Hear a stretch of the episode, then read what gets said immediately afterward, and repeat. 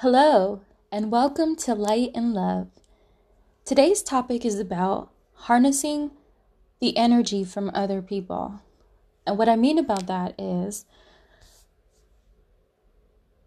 when you use the energy from someone else.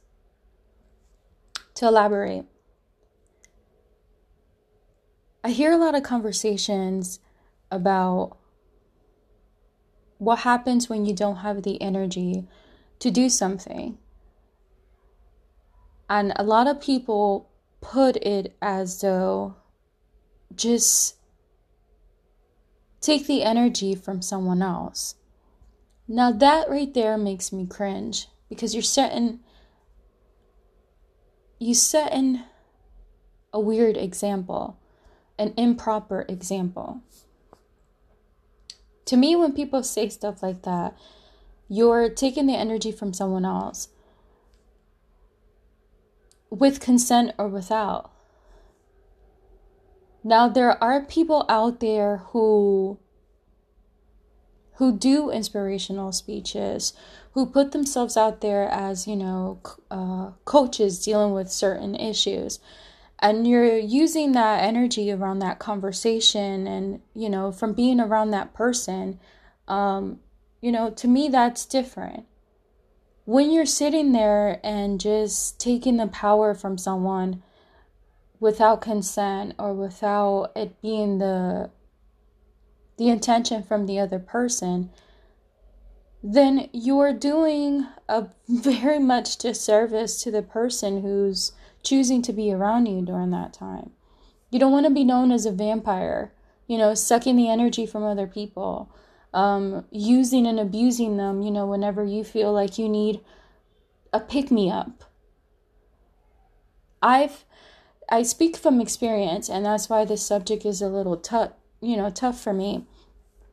Because, you know, you're there for other people um, you know, and uh, being a healer and being an empath, you know, it's challenging because you have to try and um, kind of set a boundary, you know, with how far you're there for someone because you know that the person will take, you know, could and would take more than what you're you're comfortable with putting out.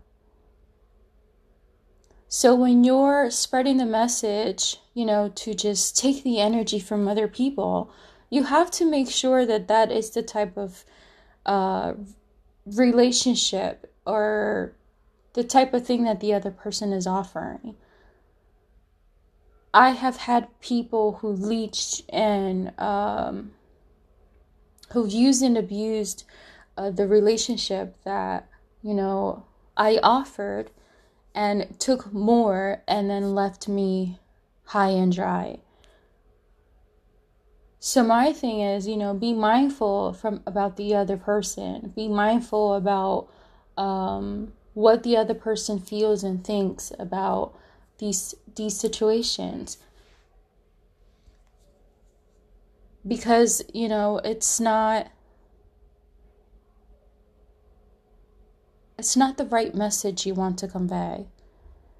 And then I also hear people saying, "Oh, well, you can fill your cup and, you know, and when it's overflowing, then you you you spread it to other people, you know, you you you give it out to other people." But it's like what if that time never comes? So it's like you're taking all this energy for yourself with the intention of spreading it, you know, to others. But then what if that time never comes?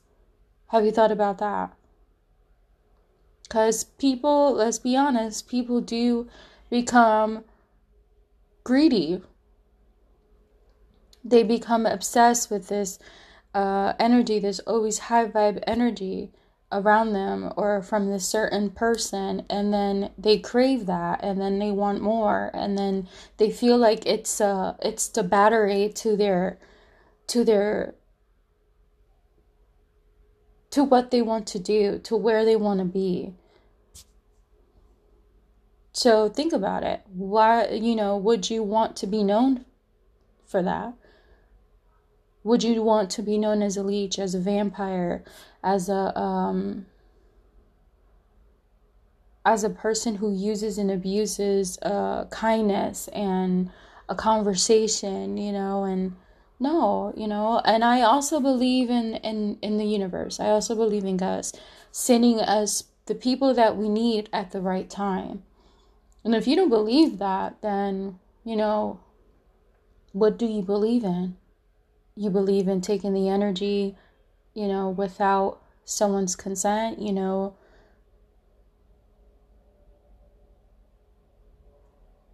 I just feel as though people need to stop and realize what they're saying, what they're putting out there, because a lot of people will interpret that in many different ways. You have to be clear about about your message and what you're trying to say. That's all I have for today.